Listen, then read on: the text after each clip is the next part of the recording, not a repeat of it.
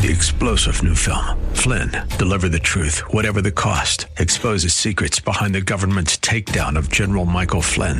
Flynn knew what the intel world had been up to. He ordered the first audit of the use of contractors. This set off alarm bells. He told the truth. He was the most dangerous person for Donald Trump to hire. They had to get rid of Flynn. Flynn, deliver the truth, whatever the cost. Available now. Watch it today. Go to salemnow.com. Salemnow.com. Financial advisor before. Portions of the following program may be pre recorded. The following program is sponsored by the National Prayer Chapel.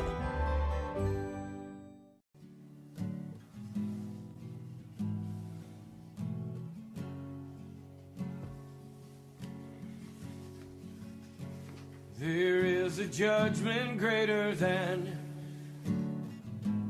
anything you've ever known. It won't be long. Your life will pass by as a vapor, and you will stand before the judgment seat of God. And every secret deed and thought, every wrinkle, every spot will be in view. Before the one who knows all things, the Lord of Lords and King of Kings, you know the one you never knew. While you have breath, you have a choice to make in life. Turn away from your sin and believe on the risen Christ. You can find peace in Him from the judgment that's to come.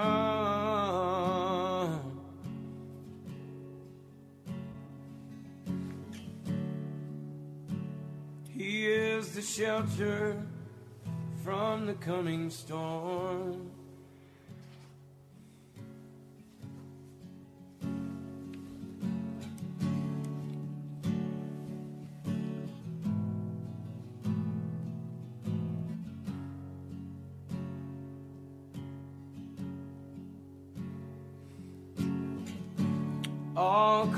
Creation shakes at the mention of his name.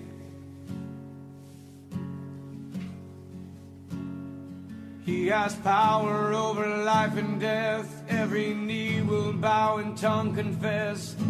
Heaven and earth will proclaim that Jesus Christ is Lord. To the glory of the Father, will you bow? Will you surrender to His majesty? He can save you from the might of all your sin. This is the fight in which He stands in perfect victory. While you have breath, you have a choice to make in life. Turn away from your sin and believe on the risen Christ. You can find peace in Him from the judgment that's to come.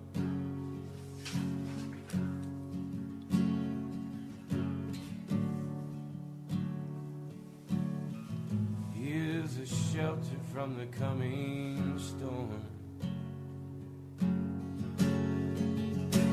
While you have breath, you have a choice to make in life. Turn away from all your sin and believe on the risen Christ.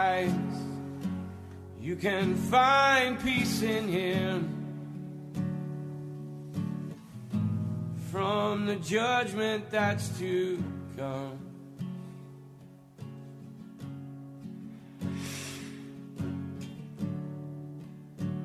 He is a shelter from the coming storm.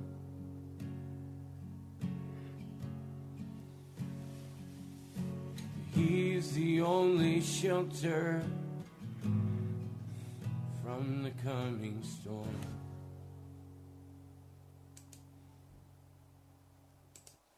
Welcome to Pilgrim's Progress. I'm Ray Greenley from the National Prayer Chapel. The problem with Bible stories is that we have heard them many times, or we have not heard them, but still they're just stories. And we fail to make the connection between our actual life and what the story is telling us. We have an ability as Americans to very tightly compartmentalize so we could watch any number of movies or TV shows where there is drama, anger, bitterness, murder, rape. You can watch all kinds of things, walk out of the theater get your head cleared, and you're back on course. You're back in your real life. We're studying out of the book of John. The Gospel of John goes into the underside, to the truth, to the real life connection. It's not just a story. Jesus is trying to tell us something through John. Matthew, Mark, and Luke, all wonderful gospels, synoptic gospels. John is not a synoptic gospel. He's trying to connect us to something real. Part of what I'm seeing happen, particularly in the younger people across America, is that there is a great interest in backpacking and camping. There's a, a great interest of living in vans, cars, traveling. They're searching. And many of them end up worshiping nature because they have not found something in this world that they want to tie to. They don't find a spouse they want to tie to, or perhaps they do, and that person is also questing, searching, looking. I want to tell you a story today. It'll be a story you've heard before, but I suspect when we get to the application, it could be pretty uncomfortable for you. So, just a heads up the Word of God cuts right to the core. Television, movies, books, novels, they don't cut right to the core. Wandering across the country, searching, it's the expression of a lonely, empty heart that they choose not to fill with the foolishness of American culture now, some are searching, but they are searching for the next YouTube or they're searching for the next TikTok. They're searching for foolishness, not for life. This has affected all of us. Some of you are just working for lifestyle. You want enough money to be able, with your wife, to have a house and a picket fence around it, the happy fence. You want to be happy. You want to you want to be able to go on vacations. You want to be able to live your life. Well, listen to this story. It's found in the Gospel of John, the sixth chapter. Now, there's another perspective you need to hold in your mind as we look at this story, and that is that we are standing facing the end of this world. Let's not play games. A nuclear holocaust would burn you to death and we will see cities who will disappear in a mushroom cloud. We will see banks collapse. We will see the economy totally die. And many of you are not going to experience the wonderful life that your parents lived in this free country because it's no longer at that point going to be free, it's going to be martial law. You're going to see the destruction of an easy, lazy American lifestyle. It's coming. It's it's it's happening even as I'm speaking to you. The economy is contracting at the fastest pace ever in history. There will be major shortages and there will be famine and death in America. So, this is a heads up. Listen, but listen with seriousness, even if it's disturbing to you. Don't turn the radio off. If you have the guts, listen. Jesus has come back from Jerusalem, and he makes his way to the southern part of the Sea of Galilee. There's a Roman city there by the name of Tiberias. I've been there, I've stayed there in a hotel. It's right on the Sea of Galilee. It was built by Herod in order to have a non Jewish city. Jerusalem was considered to be the backwater place. Tiberias was considered to be the hustle bustle of the prosperous city. And of course, Peter, James, and John all lived in that northern part they all lived around Capernaum. Now, there's a, a mount there. It's not really a mountain, it's a hill. Today, if you were to go there, they would call it the Mountain of Beatitudes. There would be a, a planting of banana trees. A great multitude was following Jesus because they had seen his signs, they'd seen what he had done, the healing of the sick. And Jesus went up on this mountain or this hill. There's really no mountain around the Sea of Galilee. He was sitting there with his disciples. Now the Passover was near. Jesus, having lifted up his eyes and having seen that a great multitude is coming to him, he says to Philip, From where will we buy bread for so many to eat? Well, the scriptures tell us that he was saying this to test Philip, that he knew what he was going to do. He'd already planned it when he says a lot of people were coming, there were crowds 5,000 men plus, probably another 5,000 women and children. This is a crowd of about 10,000 people, and they're spreading out on the mountain, on the hill below him, and he's up on the top where he can sit and teach them. Philip answers him, Two hundred denarii worth of bread would not be enough for them that each one may have just a little something or may have just a bite of food. 200 denarii. This is big money. A denarii is a laboring man's labor payment for one day. 200 days of a man laboring would not even begin to pay. Well, one of his disciples, Andrew, the brother of Simon Peter, he said to Jesus, There's a little boy here. He has five little barley loaves and two little fish, but what are they among so many?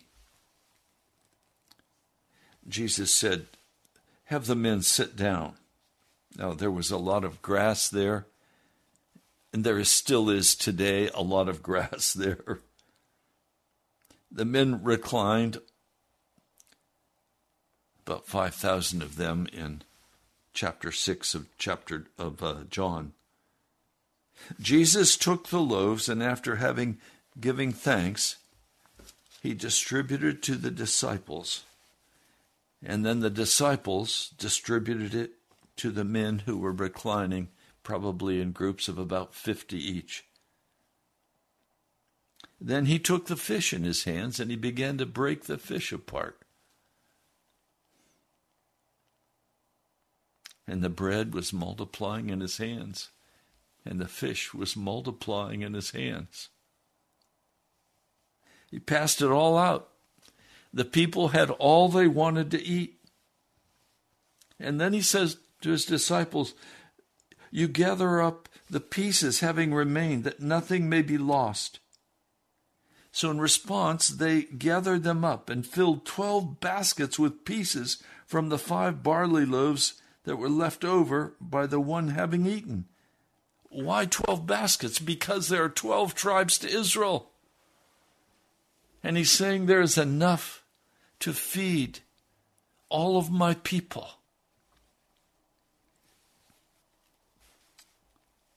The men, having seen this incredible sign that Jesus had just done. They knew they had not seen loads of bread and food arriving on donkeys. They knew no semi trucks had pulled in with loads of food to be unloaded for the people. They knew it had all flowed from the hands of Jesus. They're astonished. They don't understand how this is possible it totally changes the way they look at food. They had not worked for this food, it was given to them from heaven. So they're ready to make him king, to force him to become king. Now, Jesus, knowing that they were talking about making him king and declaring him king, he withdrew. He left his disciples behind with the crowd to talk with them. He withdrew alone to the mountain to pray.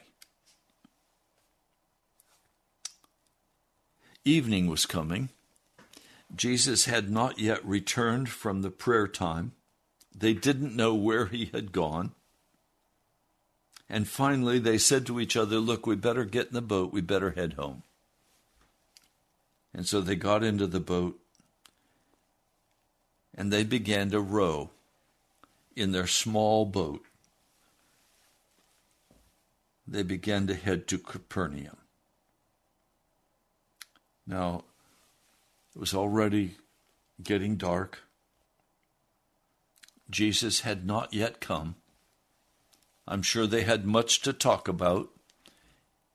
They must have been utterly astonished that food could flow from the hands of Jesus. This is something otherworldly. This is something they've never heard of before or never seen before. Oh, it was one thing manna fell down from heaven by the ton for the children of Israel in the desert. But this was food flowing, appearing in the hands of Jesus. And they were astonished. Now, the sea, the Sea of Galilee, it's really just a big flat lake, but it's very susceptible to the winds picking up and kicking up the, the waves. This wind was blowing down out of the mountain having rowed about three or four miles, they're watching, and suddenly they see a man out on the water walking toward them in the dark, probably seeing him in flashes of lightning. He's coming toward them, and they're sure it's a demon spirit come to kill them. They're terrified by this. But Jesus calls out to them over the wind. This is a supernatural calling out as well. A normal man could not have walked on the water, and a normal man could not have made himself heard in the whistling, blowing of the mighty wind. He said, I, I am. You must stop being afraid. And they recognized Jesus' voice. They were willing to take him into the boat, and immediately, that is, as soon as he stepped foot in that boat, it arrived at the location in Capernaum. The next day, the multitudes began to search for him. They found no way Jesus could have taken that boat because they were watching they knew the disciples had gone alone. So finally, when they can't find him around Tiberias, they head to Capernaum. They found Jesus. Verse 25. This is John 6, verse 25. After having found him on the other side of the sea, they said to him, Rabbi, how long have you been here? They're still talking to Jesus like he's a, a regular, normal man. You know, hey, what's going on? How long you been here? When'd you get here? How'd you get here? These are the questions they want to ask Jesus as they want to establish rapport with him. But Jesus, as he did with Nicodemus and with many others, cut right through all of their world concerns. And he said, Truly, truly. Now, this phrase is used in the Greek to say, Look, I'm very serious about what I'm going to say to you. Let's cut right to the chase. I want you to hear this. Truly, truly, I am saying to you, you are seeking me not because you saw signs, but because you ate the loaves and were filled. In other words, the signs were designed to tell them that this is God who is speaking to you. This is Messiah. They just blew right by the sign that this is Messiah, and they went straight to the lifestyle flesh And Jesus says to them, You only want me because of what you're getting in the flesh. Now, a lot of people, after the COVID situation developed, began watching church service on their on their YouTube, on the internet. I speak with many people who don't attend church anymore. They just watch it on the internet. Why would they just watch it on the internet? Because they're interested. They're not committed. They want their lifestyle. They can watch on the television and then they can have some breakfast while they're watching. They can relax. They can sleep in. And then, then they go off in the afternoon and, and do whatever they want to do. They punch their ticket with the television. Some of you now don't even watch on the television or on the internet, the YouTube. You do once in a while when you when you have a chance you'll catch it. But what's your primary concern? Very simply, you're interested in what you can get out of it. And some of you have finally concluded you can't get very much out of your church, and so you've blown it off and you're not going at all. You don't go anywhere. Why? Because you don't get anything anymore. The sermons don't touch you, there's no conviction of heart, You're good to go. You're you're working on your lifestyle with your family, with your wife, with your children. You're much more interested in going to a baseball game or a football game. You're much more interested in going to the fair or to the to the fall festival. You're more interested in going to that restaurant that you love. You want food that satisfies, fills your your soul, your your personality. You want to go hiking. You want to go fishing. You want to go boating, sailing, power boating. You want to go to Annapolis. You want to do something fun. You want to break. You work hard all week. Now it's time for some fun. Church isn't fun. Oh, pastors have tried very hard to make it fun. They've they've got these cute little skits and they've got the music and they try to juice you up with the praise and worship music. Interesting, Jesus never tried to juice people up with praise and worship music. They sang a hymn as they left the communion service, the Passover, just before Jesus' crucifixion. They sang a hymn and then they went out. This was not getting juiced up with some hip hop music. Do you understand what I'm saying to you? Verse 27, Jesus cuts it right to the heart. You must stop working for the food that is perishing, but for the food remaining for eternal life, which the Son of Man will give to you. In fact, God the Father confirmed this one. He's saying, look, stop working for food for your lifestyle. I would guess that most of us were taught go to school, get an education, get a good job, get married, have children, enjoy your grandchildren, look forward to when you can retire and you can travel the world. After my late wife, Jan, passed on to Jesus, a friend said, Ray, I want to set you up on a blind date. No, I'm not interested. Oh, come on. Okay.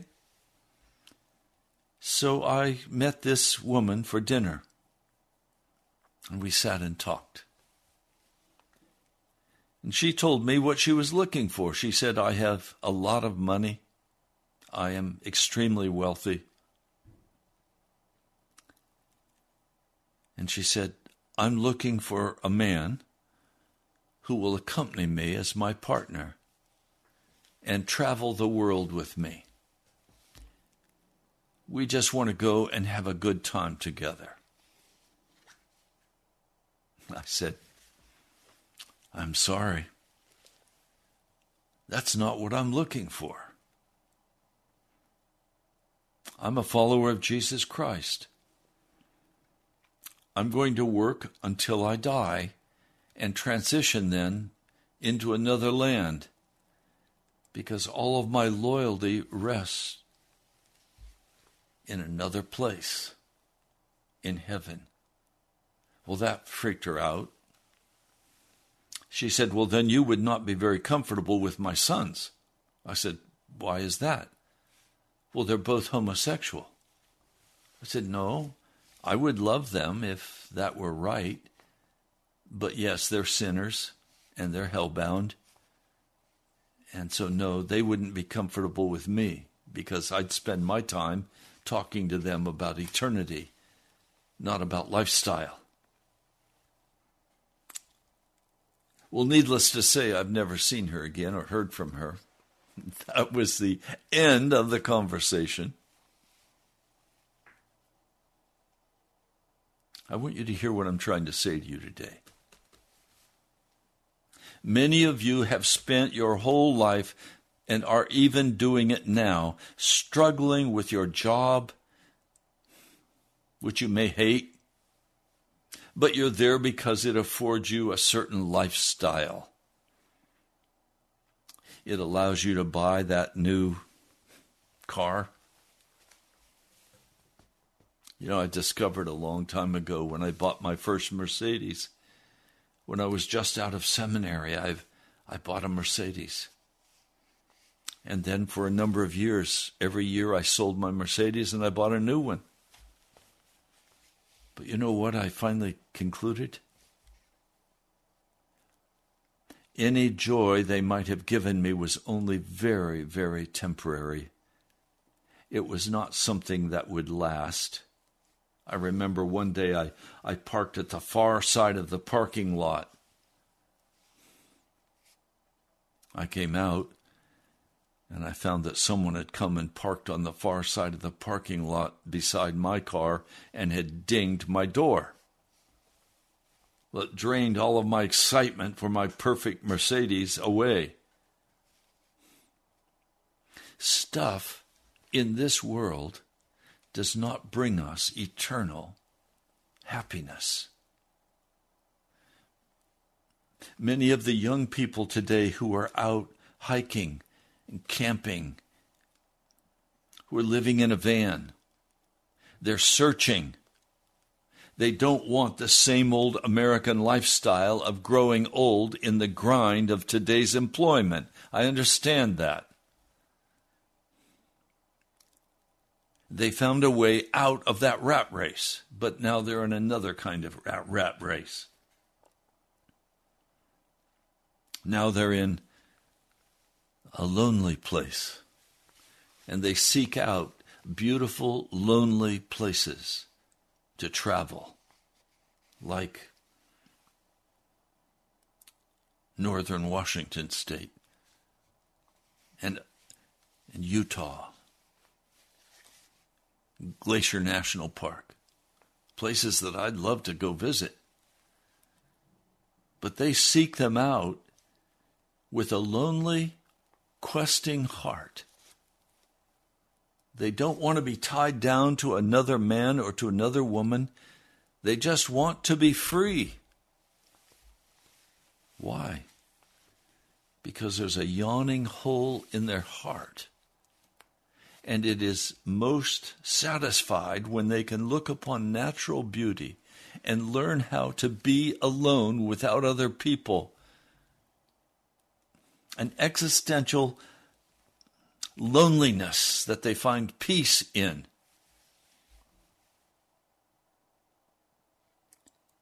Jesus is saying, Don't work for food that's perishing,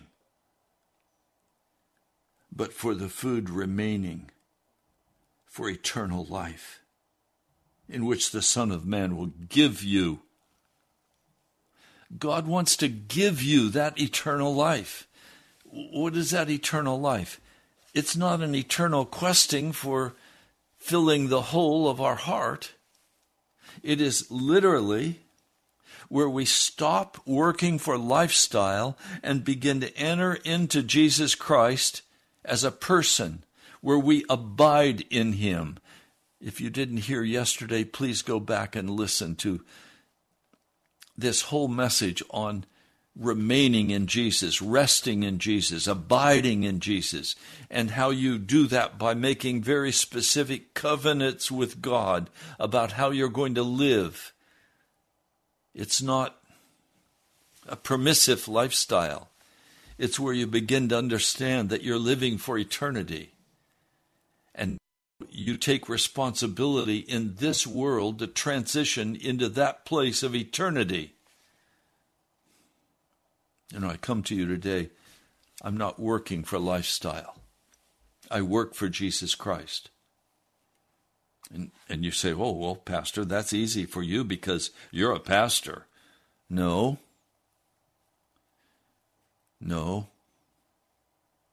If you're working in a factory, if you're working in a hospital, if you're working anywhere in the world in work, and God uses that work to flow resources to you, He's saying, do not work in that place for lifestyle. Work in that place for the kingdom of God. Bring forth the kingdom of God in that place.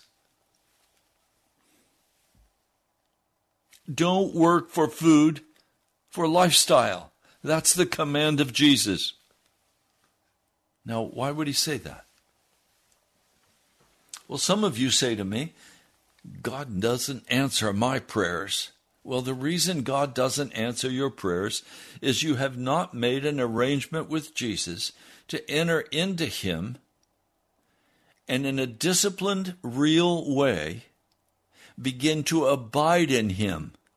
And we spoke yesterday about the basic disciplines of the Christian church throughout the ages the reading of Scripture, prayer, not, not a 30 second arrow shot at heaven, real prayer. Real prayer starts after the first hour. Could you not wait for me? Jesus said. Could you not watch with me for one hour? Fasting. Fasting does wonders to disconnect you from this fleshly world. And giving money to the poor, providing for others. Oh, Pastor, I, I can't give. I'm. I, one person said to me this last week, Pastor, I'm just barely making it now, and you think I should give 10% to Jesus? Yes, I do. That's what the scriptures say. Read Malachi. That's a minimum amount. So, those are the basic Christian disciplines that we follow. All serious Christians follow those disciplines. But I'm talking about something even beyond that. I'm talking about entering into a covenant as I have, that I will receive nothing from anyone except Jesus Christ. If He moves to provide for me, thank you. I will wait upon Him. But I'm not going to go ask for an increase in salary. I don't get salary, but you hear what I'm saying.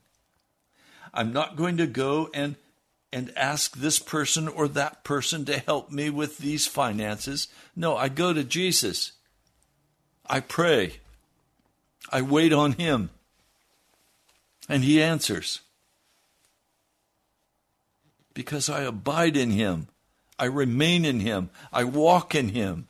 I'm not. I'm not after food for this physical life. Yes, I had a wonderful breakfast this morning. Thank you, Jesus. But that's not what I work for.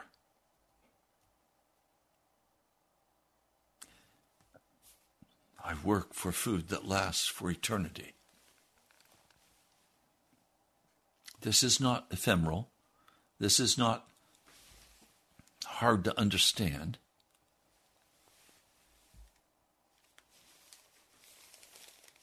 A place of abiding could be as simple as by God's grace, I won't, I won't curse anymore if you cuss and swear. It may be as simple as I'm not going to complain anymore. By God's grace, I'm not going to complain. By God's grace, I'm going to find at least one person every day that I can help through encouragement, through witness. I'm going to do something every day to reach out to somebody in the name of Jesus Christ. Now, I may not use his name publicly, but I will in my heart know this is what I am giving to Jesus today. For me, a place of abiding is that constant place of the prayer closet and the reading of Scripture. Standing on a promise of God for something very specific that I need. Well, all of us need food. And Jesus says, Stop working for the food that is perishing, but for the food remaining for eternal life, which the Son of Man will give to you. You're going to have to read John, the sixth chapter. You're going to have to think about what's written here. You're going to have to begin to pray and say, Jesus, please forgive me. My focus has been on how I could have a better lifestyle, how I could stretch my money, how I could figure out how to get that new car,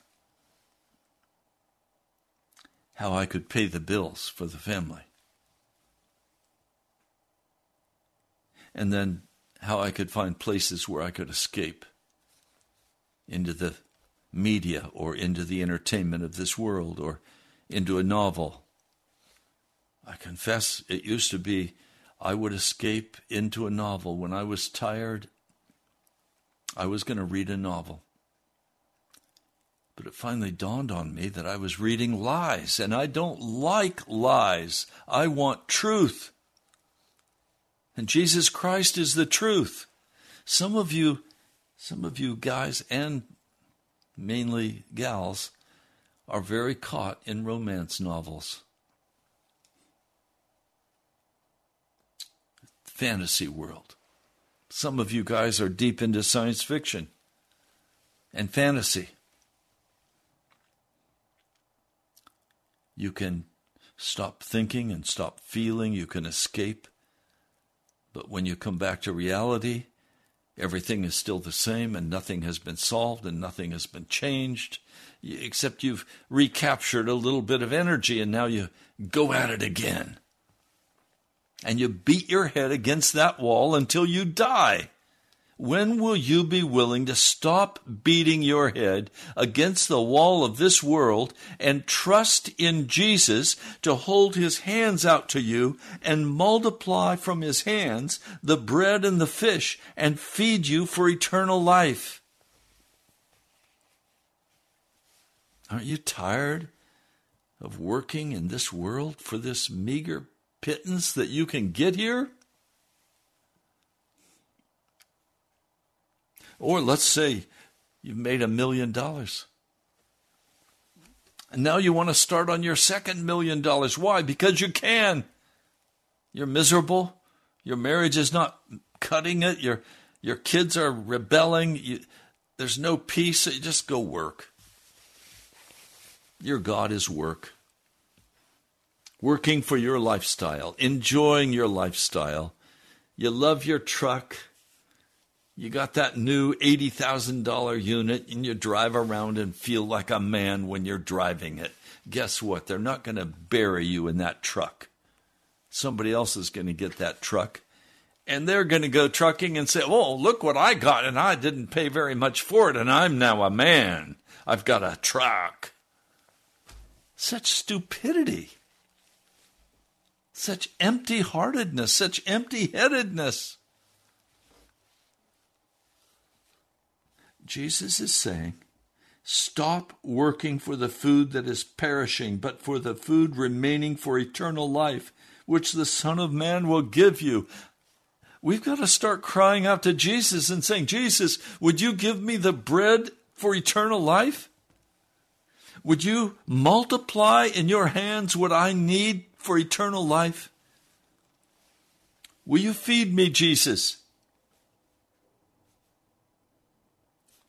Now, these wicked people say to Jesus, What do we have to do to do the work of God? And Jesus answered them, This is the work of God, that you may believe in whom that one sent. In other words, believe that Jesus is who he says he is. Believe that he is the gateway to eternal life, and there is none other. So they said to him, Well, what sign that we may see that we would believe you? Our fathers in the desert, they ate the bread that came out of heaven. In other words, they ate the manna.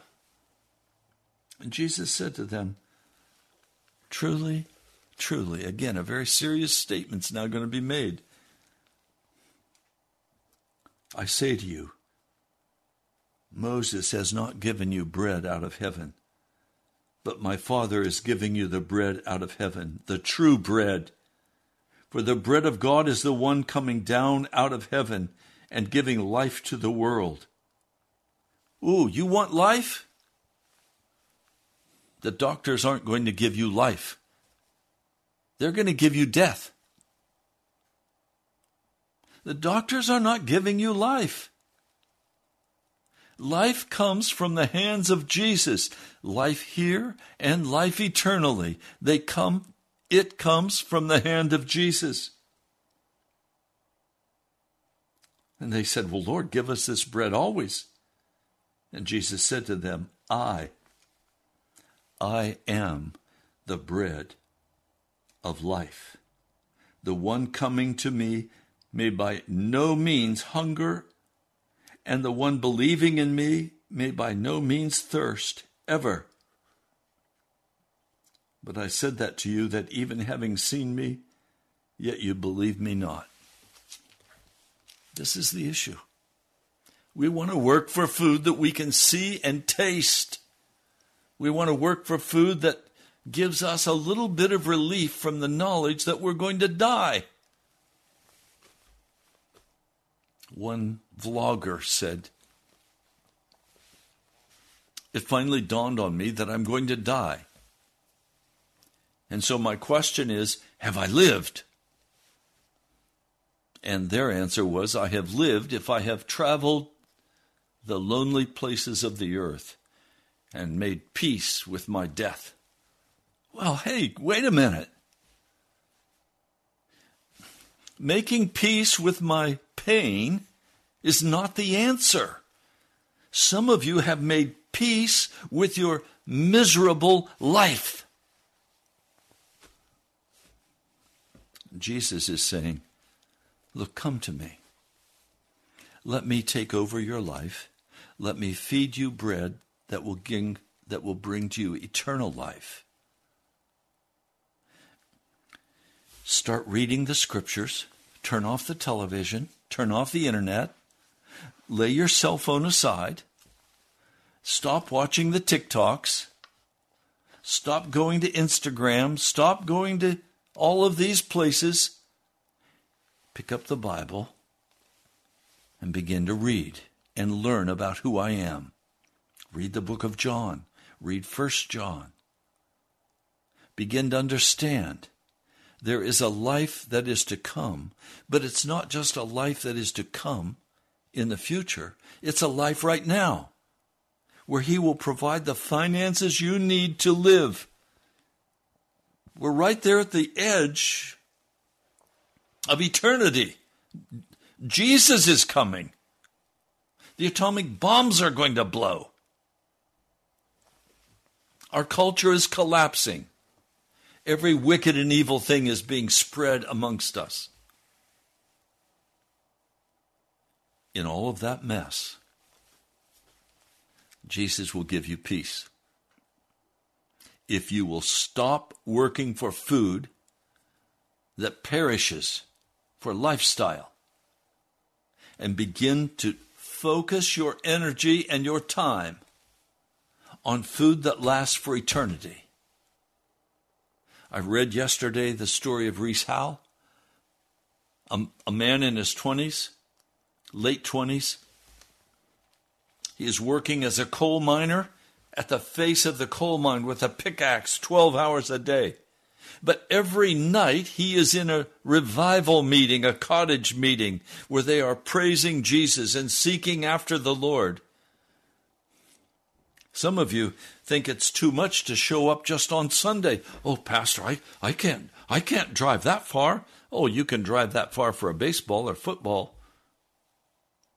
You can you can fly like my neighbor all the way to to California for for a football game.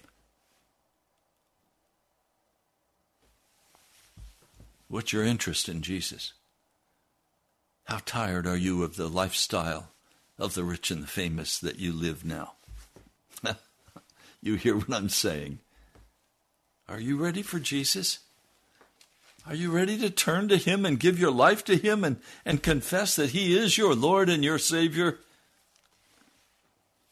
Are you ready to give up working for food? For lifestyle? Some of you are hunkering down and you're saying, oh, all right, I don't have the same income, but I can make it. What are you talking about? Out of Jesus' hands flows bread and fish, food for your physical body. It's not hard for Jesus to supply your physical needs. What's hard is for Jesus to supply you with eternal life when all you want to work for is lifestyle here on this planet. He's saying, please stop. Please come to me. Jesus knows how to give us food and water, clothing. He said, Seek ye first the kingdom of God and his righteousness, and all of these other things will be given to you. Stop struggling for life here and struggle, if you must, for eternal life. A life with Jesus. I pray that this has been helpful to you today. Write to me, National Prayer Chapel, Post Office Box 2346, Woodbridge, Virginia 22195. You can also go to our webpage, nationalprayerchapel.com. Nationalprayerchapel.com. You'll find there a 24 hour a day radio station that has broadcasts and music. You can go to that webpage. It's uh, revivalnow.church, or you can go to it from our webpage, nationalprayerchapel.com. You can also support this ministry on the webpage, or you can write to me at Pastor Ray Greenley, National Prayer Chapel, Post Office Box 2346, Woodbridge, Virginia 22195. Our producer today is my dear brother Kevin. I want to thank him for an awesome job. It's always good to talk to a brother in Jesus, and that's what I consider him to be. So thank you, Kevin. Awesome job today. And tomorrow we're going to continue in the book of the Gospel, the book of John. We're going to go into some pretty deep water. I'm going to further discuss this issue of transferring from working for food that does not last, for lifestyle, to talking about the food and how we eat it that lasts for eternity. God bless you, my brother, my sister. I'll talk to you soon.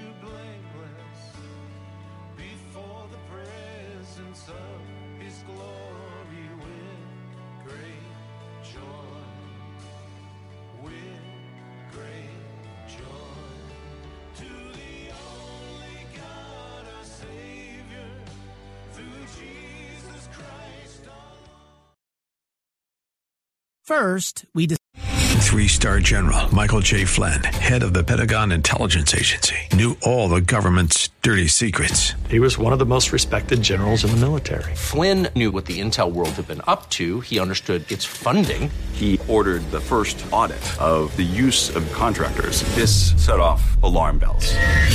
The explosive new documentary, Flynn deliver the truth, whatever the cost, and covers the facts behind this scandal. Flynn told the truth. He was the most dangerous person for Donald Trump to hire. I find out the worst enemy that I'm going to face in my life is right here in America. They took my assessment and they wanted me to change it. And I was like, I'm not changing it. They had to get rid of Flynn.